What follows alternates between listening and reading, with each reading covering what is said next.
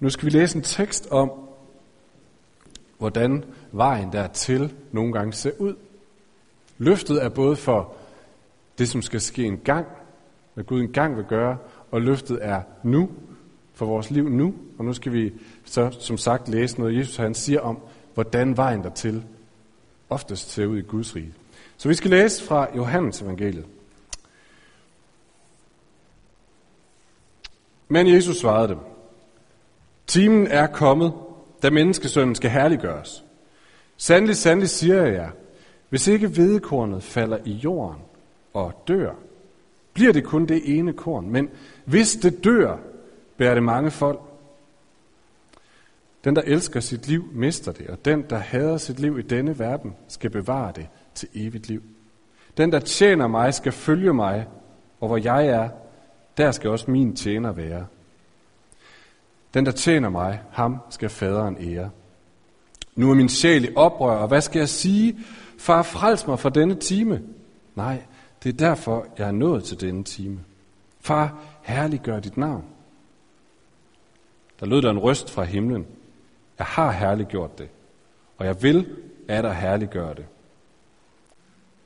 Folkeskaren, som stod der og hørte det, sagde, at det var torden. Andre sagde, at en engel talte til ham. Jesus sagde til dem, den røst lød ikke for min skyld, men for jeres skyld. Nu fælles der dom over denne verden. Nu skal denne verdens fyrste jages ud, og når jeg er blevet ophøjet fra jorden, vil jeg drage alle til mig. Det sagde han, og betegnede dermed, hvordan han skulle dø. Er nogen af jer, der kan huske øh, TV2 sang De første kærester på måneden? Ja. Første linje, hvordan er den allerførste linje? Okay, så er der vist ikke nogen, der kan huske den alligevel. Nej, nu vil jeg ikke begynde at synge, men øh, han starter med at synge, og jeg der var så ung. Og jeg der var så ung, jeg troede, vi skulle være de første kærester på månen. Hvad er det for en måde at starte en tekst på? Og jeg der var så ung. Så, så begynder man ikke en tekst. Det har jeg altid lært i dansk. Du begynder ikke med at sige, og jeg der var. Du har også en fornemmelse af, hov, der var noget, jeg ikke fik lov at høre, der var noget, de andre hørte, som jeg ikke har hørt.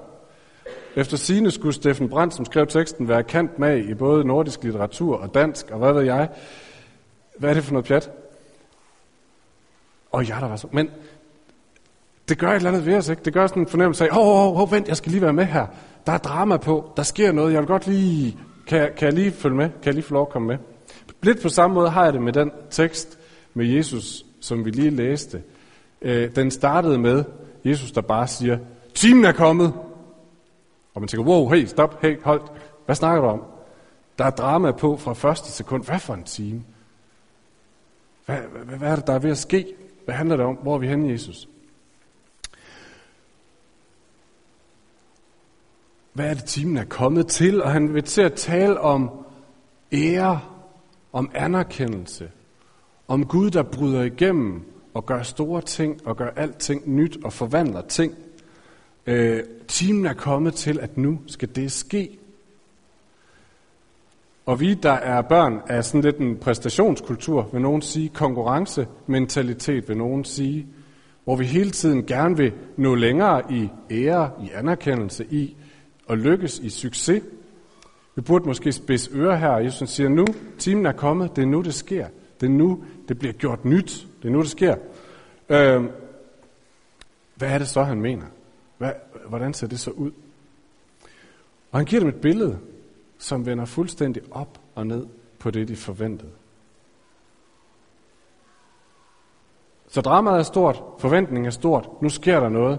For lige at følge med, så sætter vi lige tempoet ned, og så går vi lige med ind i flokken af disciple, som stod omkring Jesus den dag, og prøver at få en fornemmelse af, hvad var det lige, de hørte? Jesus, du gør alting nyt. Men hvad hører de så ham sige? Vi står i dag og siger, ja Jesus, kom, vi venter på, at du gør alting nyt. Lad os lige sætte tempoet ned og høre, hvad er det så, han siger om det her? Hvordan ser det ud? Hvordan bliver alting nyt? Og øh, jeg er ret sikker på, at disciplene har også hørt dramaet, da Jesus han sagde det her, den her sætning. Fordi det nye tone timen er kommet, hvis man har læst Johannes evangeliet, og sandsynligvis hvis man har fulgt Jesus, så har man lagt mærke til, at det har han ikke sagt før. Der står altid det modsatte. Der står altid, timen er ikke kommet endnu. Det var ikke hans time. Øh, der er en beretning tidligere, hvor øh, Jesus han har taget disciplene med hen, og de kom hen for at diskutere med nogle, nogle af åndseliten på det tidspunkt. Og, øh, og Jesus er provokerende, han udfordrer dem virkelig. Og man fornemmer i Johannes' beretning, det er lige været inde i slåskamp, det her. Han presser dem virkelig. Men så skriver Johannes, men der var ingen af dem, der lagde hånd på ham, for hans time var endnu ikke kommet. Der var ikke tid til dramaet endnu. Det var ikke endnu. Så det har hele tiden gået der på kanten af drama, men det var ikke endnu. Men pludselig, nu, siger Johannes, godt venner, nu er det nu. Nu er timen kommet. Nu skal der ske noget nyt. Og vi ved sådan rimelig meget om, hvad disciplene har tænkt eller forventet. Hvordan skulle ting blive nyt? Hvordan skulle, der, hvordan skulle de nå frem til succes, til vellykkethed, til det gode liv? Alt det, de håbede, Jesus han skulle bringe dem. Alt det, vi løfter hænderne for, når vi synger. Hvordan skulle det ske? Det ved vi rimelig meget om. Lidt af det ved vi fra den, øh, det afsnit, der, der er lige inden i Johannes evangeliet, øh, som fortæller om det, vi kalder Jesu indtog i Jerusalem. Mange af jer kender det sikkert. Øh, det handler om, om øh, eller det sker ifølge Johannes bare ganske få timer inden den her beretning, hvor Jesus siger, nu er timen kommet. Og det handler om, at Jesus er på vej ind mod hovedstaden, mod Jerusalem. Og efterhånden, som det rygtes, at han er på vej, så begynder folk at stemle sammen langs med vejen. De kommer løven ud fra deres, fra deres arbejde eller fra deres hus, eller hvad de var i gang med, og stiller sig op langs med vejen. Og kødranden langs med vejen bliver tykkere og tykkere og tykkere, og der skal mere og mere til for at komme ind. Øh, og Jesus han kommer gående, og dem af jer, der har været til landevejscykling, øh, bare for at kigge. I ved, hvordan det er at stå sådan langs med vejen og prøve at møde sig ind og få et blik af dem, der kommer forbi. Det gode ved Jesus det er, at det går ikke helt så hurtigt på det her æsel. Så de når faktisk at se ham, og de når at råbe af ham. Og de når at råbe, det er kongen, der kommer. Hild kongen, al ære til kongen. Nu kommer han. Nu kommer han. Han kommer med alt det nye, som vi længes efter. Og øh, grunden til, at folk reagerer, siger diverse bibelforskere, det er, at Jesus han ringer med alle klokker, man kan ringe med i forhold til deres forventning. Så de hører alle mulige gammeltestamentlige profetier og alle mulige gammeltestamentlige løfter, da de ser Jesus komme ridende. Og de tænker, nu er det nu. Nu er det nu. Det er simpelthen nu, det sker.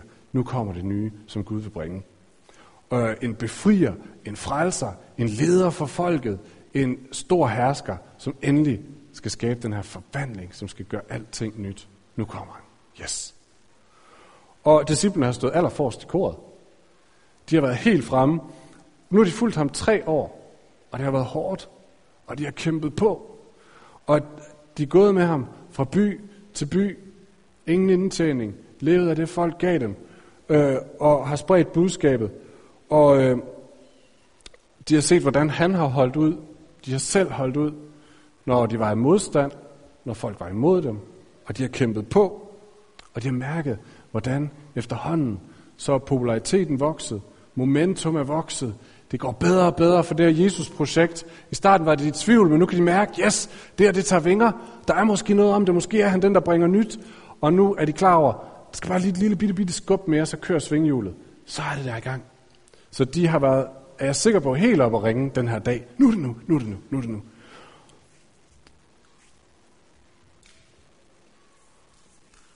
Og så er det Jesus, han siger det her underligt til dem. Han siger, timen er kommet, og de siger, yes, klar til at trække sværet og gå ud og banke de romerske soldater, som var dem, der undertrykte folket. Og så siger han, timen er kommet, sønnen skal herliggøres, endnu federe, herliggøres, det er et godt ord, det kan vi godt lide, kom on. Og så siger han noget fuldstændig modsat det, de havde forventet. Så siger han, hvis ikke hvedekornet falder i jorden og dør, så bliver det kun det ene korn. Men hvis det dør, bærer det mange folk. Og de tænker, hvad? Snakker du om, om landbrug? Og han fortsætter og udlægger det en lille smule, siger, den der elsker sit liv, mister det. Og den der hader sit liv i denne verden, skal bevare det til evigt liv. Og hader i den her kontekst er ikke sådan, at man ikke kan lide sit liv i denne verden, men som at man regner det for noget mindre vigtigt i forhold til noget andet. Og det siger, de forstår ikke, hvad er det? Vi er lige ved at være der. Du skulle bare give den det sidste skub. Vi er lige på kanten til succes til anerkendelse, til at du skulle skabe alting nyt. Det er lige ved at være der. Det er lidt ligesom hvis man havde lavet en, øh, startet et firma op, så skulle bare lige 5.000 mere på PR-kontoen, så havde det taget fart. Og så gør han bare det modsatte, og siger nej, nu skal det lægges i jorden. Nu skal det dø. Jeg tror simpelthen ikke, de har fattet det. Jeg tror simpelthen ikke, de har forstået. Hvad snakker du om? Du skulle gøre alting nyt. Du skulle gøre alting nyt. Og så det her. Og vi ser ikke, hvad Jesus svarer dem, men vi kan se ud af de ting, han siger, at han på en eller anden måde imødekommer dem. Fordi han begynder at snakke om, hvad det så er, der skal ske. Og det er bestemt ikke mindre visioner. Det er bestemt ikke mindre visioner. Han løfter det op på et helt, helt nyt niveau. Så han siger, ja, jeg har ret. Jeg kan ikke både indtage paladset og rydde romerne ud og dø. Men det var heller aldrig min mening at indtage paladset. Det var heller aldrig min mening at jage romerne ud nu og her. Det var heller aldrig min mening at skabe fred for det her folk lige nu og her. For det er et alt for lille mål. Jeg skal noget meget større. I taler om at gøre alting nyt, så den nu og her for menneskers anerkendelse, få øh, ro i landet, få komfort, få malighed, få det bedste tænkelige nu og her. Men jeg snakker om noget meget større. Jeg snakker om Guds anerkendelse, jeg snakker om Guds fred, jeg snakker om noget, som overgår det langt. Vi ser det to vers tidligere. Øh, og det har sjovt nok de gamle fædre, som har valgt den her tekst til i dag, har ikke taget de to vers med, men det er faktisk dem, der sætter det hele i gang. Så dem skal vi lige prøve at læse. Øh, der står sådan her. Og det er altså lige inden, der står sådan her, blandt dem, der drog op til Jerusalem for at tilbe Gud ved festen, var der nogle grækere. De kom hen til Filip, som er en af disciplene, øh, som var fra Bethsaida i Galilea, og sagde til ham, Herre, vi vil gerne se Jesus. Filip kom og sagde det til Andreas, og Andreas og Filip kom og sagde det til Jesus. Og så er det Jesus, han siger, Jesus svarede dem, timen er kommet. Så der kommer de her to grækere hen, og siger, vi vil gerne se Jesus. Og Jesu reaktion virker underligt. Han begynder at snakke om timen er kommet. Men Jesus har set det som et tegn, at de her to grækere kommer. Lidt ligesom når øh, konen er gravid, terminsdatoen nærmer sig, så går vandet, så ved man godt, så nu er det nu. Så siger man ikke, læg dig lige og tage en panodil. Så ved man godt, nu er det nu. Eller den første V melder sig sådan rigtigt, som godt klar over, vi må hellere begynde at smøre madpakken og komme afsted. Øh, det er et tegn, og Jesus han ved af en eller anden grund, da de her to grækere kommer, det var tegn, nu er det nu, nu sker det. Og øh, vi hører lidt mere om det igen øh, i det sidste af det, vi læste, vers 32, hvor han siger, når jeg er ophøjet fra jorden, vil jeg drage alle til mig. Og det er det samme, som han ser i de her to grækere. Nu kommer verden. Nu kommer verden, de begynder at strømme til.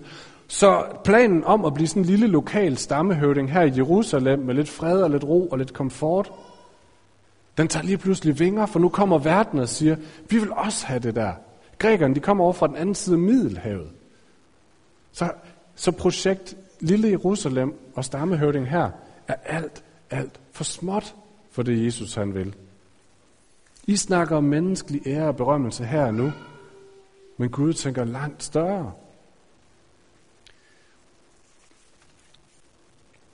Han siger det også på en anden måde i, øh, i vers 31, som vi læste før. Han siger, ja, han siger noget frit oversat. Jeg er ikke kommet for, eller jeg er ikke op imod den her lille kejser i det her lille land. Nej. Der, han siger, nu skal der fælles dom over denne verden. Nu skal denne verdens fyrste drage, øh, hvad altså, jages ud. Nu skal den fyrste jages ud. Så han siger, jeg er ikke op imod en lille despot. Nej, jeg er op imod den magt, som griber mennesker om hjertet og gør dem til despoter. Jeg er op imod den stemme, som visker i ørerne. Lystig stemme, der visker i ørerne på unge mænd, så de deler øh, nøgenvideoer af deres veninder på nettet. Jeg er op imod den kraft, som tager fat i en skide familiefar, så han sender sine børn op på værelset, så han selv kan sidde i ro og tjekke nyheder. Jeg er op imod den onde, uretfærdige magt, som skaber alt det onde. Det er den, der skal jages ud. Det er alt for småt bare lige at tænke, nu er her. Nej, det er det grundlæggende, der skal laves om. Og det gælder hele verden. Det er det hele. Og i den kamp, der handler det ikke så meget om mig. Der handler det ikke så meget om menneskelig ære og herlighed nu og her.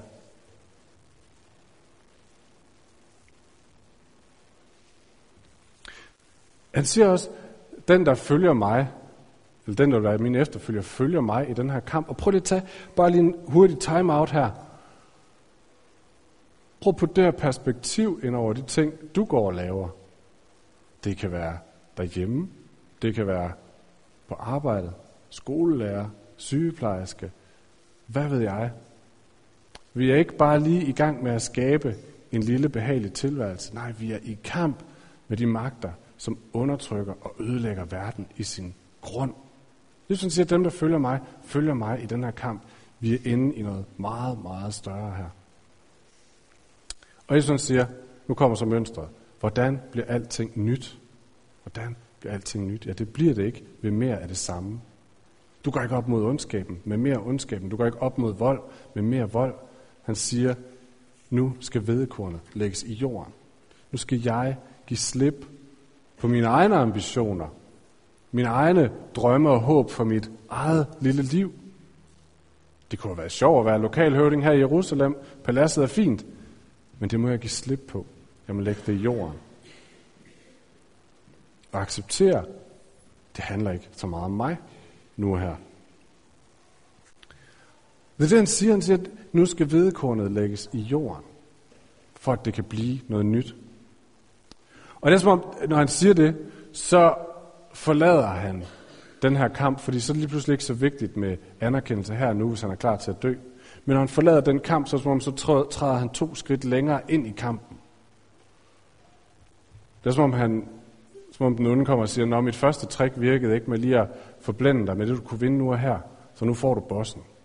Nu får du lov til at gå op imod det, som det virkelig handler om. Om, om Jesus ved, at det bliver meget bogstaveligt. Han lagde virkelig sit liv i graven. Han døde virkelig. Og det Bibelen fortæller, det er, at der så han døden i øjnene. Så som om han trådte ind foran bossen og sagde, okay, hvad handler det her virkelig om? Og han som den første kunne holde det blik, kunne blive stående og stige, og fordi han var den almægtige Guds uskyldige søn, så måtte, var det til sidst døden, som måtte kigge væk, og Jesus der vandt. Og det betyder også, at alle dem, som følger ham, det som Jesus siger, dem, der vil følge mig, følger også mig i den her kamp. Alle, som følger ham, kan med frimodighed kigge uretfærdigheden ind i øjnene. Det er så nemt. Det er så nemt i hverdagen at sige, at det er også uretfærdigt, det der sker med min kollega derovre, eller med hen i skolen, de andre børn i klassen, eller forældreindtræder. Hvor har vi det? Så men jeg, jeg vil ikke blande mig, for hvem er jeg? Jesus han siger, vi kan med frimodighed stå op over for uretfærdigheden og kigge den i øjnene, fordi i øjnene ser han den onde, de øjne han tabte til en gang. Og så må han lægge sig ned. Så må han som en lille hund gå på knæ og sige, lover, eller hvad han nu siger.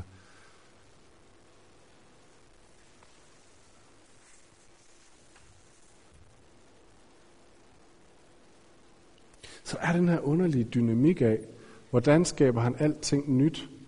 Det gør han ved at opgive kampen for sin egen ære og anerkendelse. Ved at lægge den og lægge sit liv i graven. Og hvad sker der så? Jo, så lader Gud springe opstandelse ud af det. Så lader Gud springe nyt liv ud af det. Så giver Gud ham ære. Så herliggør han hans navn. Sønnen skal herliggøres. Og den, som følger Jesus, følger ham også her. Så der, hvor man tør opgive sin egen kamp for ære og anerkendelse, og lægger det i, i, i, i graven i jorden, så kan Gud lade dig springe noget nyt ud.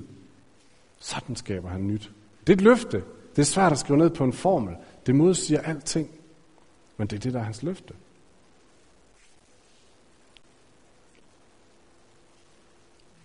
Jeg vil gerne slutte den her prædiken på med to, to gange to ord, fire ord. For jeg tænker, der er lidt to måder, man kan, kan gå, gå fra det her, eller ud af det her med på. Den ene, det er ordene, tag imod.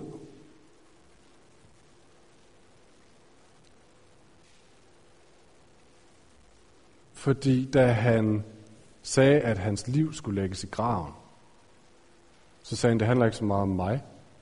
Så sagde han, jeg opgiver mine planer af én grund.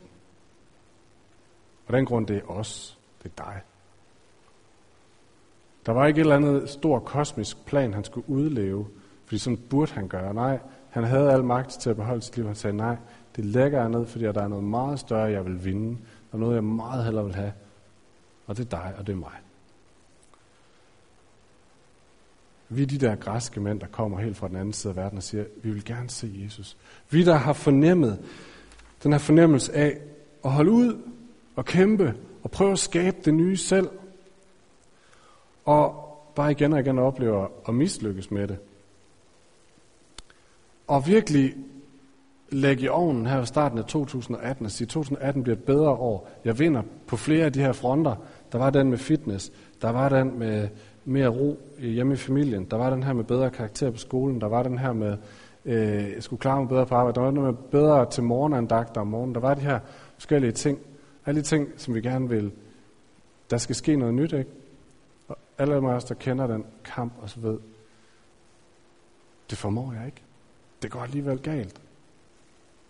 Måske på ydersiden ser vi ud til at lykkes meget godt, men hvis folk kunne se ind på indersiden, så kunne de se, at vi hænger med det absolut yderste af neglen og er bange for at falde ned og gå i stykker. Jesus han siger, giv slip, tag imod. For det perfekte liv har jeg lagt i jorden. Jeg har levet det perfekte liv. Det må du få, du må give slip, og så må du få af mig det liv, som du har brug for.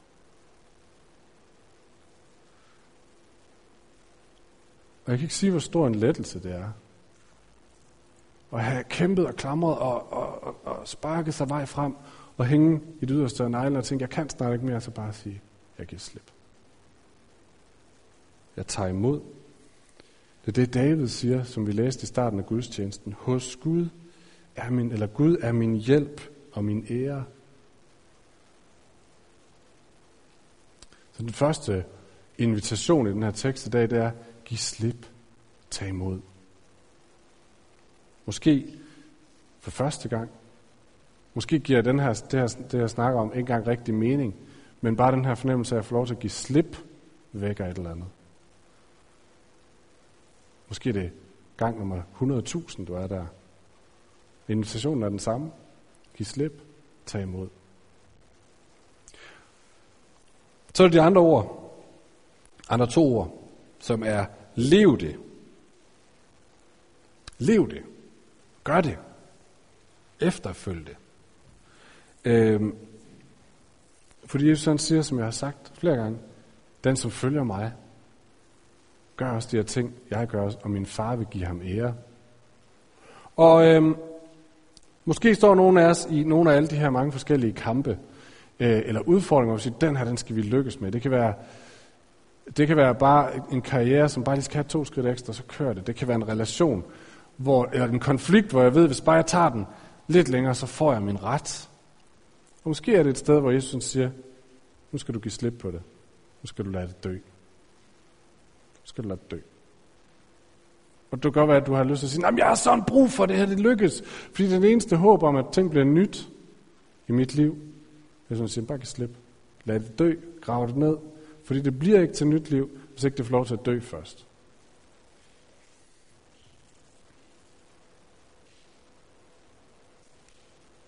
Så er der noget af det, du står med det i, noget af det, du bruger en masse krudt på, kæmper for. Måske var det godt en gang, men måske er det ikke længere tid til det her. Måske skal det bare have lov til at dø nu. Og så er det op til Gud, hvad han vil bruge det til, hvordan han vil skabe opstandelse, hvordan han vil skabe nyt liv ud af det. Er det let? Nej, nogle gange så føles det som at dø, fordi det er det, det er. Men Bibelens budskab er, at når noget dør, så kan Gud bruge det til at skabe opstandelse ud af. Og vi er skabt til den her meget større kamp.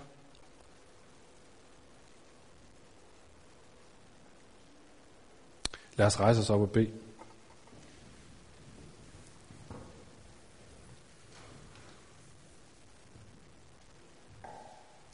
Jesus, vi vil takke dig, og vi vil prise dig. Hvem har en Gud, som siger, det handler ikke så meget om mig længere? Det giver ikke nogen mening. At den øverste skaber og herre og Gud i universet siger, det handler ikke så meget om mig. Nu lægger jeg mig selv ned. Nu giver jeg slip på mig selv. For der er noget andet, jeg vil vinde. Men Gud, sådan er du. Du kender vores kampe, du kender vores kommen til kort, du kender vores øh, begrænsethed. Og du siger, bare giv slip på alt det, der ikke lykkedes, og kom og få et nyt liv hos mig. Og der skaber du virkelig nyt. Forandrer du virkelig. Og Gud, dem af os, der har brug for at høre det ord i dag, jeg beder om, at du vil tale det langt ind i vores sjæl, og også, hvis vi er bange for at give slip, at du så vil øh, fortælle os det på en god måde. Og så beder jeg for dem af os, som har ting, hvor det er tid til at lade dem dø. Ting, som vi klamrer os til, ting, som vi kæmper for, ting, som vi håber vil blive til nyt liv.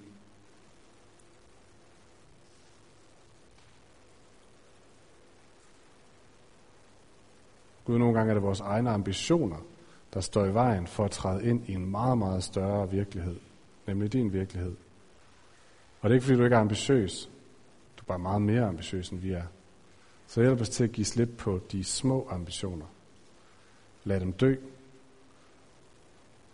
De små kampe, de små hædersbevisninger, de små anerkendelser, for at tage imod det langt større, som kommer fra dig, så vi kan komme til at gøre en virkelig forskel i den her verden, så vi kan komme til virkelig at få lov til at afspejle dig, få lov til virkelig at forkynde håb og glæde og liv fra dig. Så det ikke bare handler om os. Og Gud, nogen af os har brug for et, et et øh, lille forsigtigt, lidt hårdt spark bag. Kom med det her. Og vis os, at du er nådig. Du elsker os, før vi lykkes med, med noget som helst af det. Kom, Helligånd.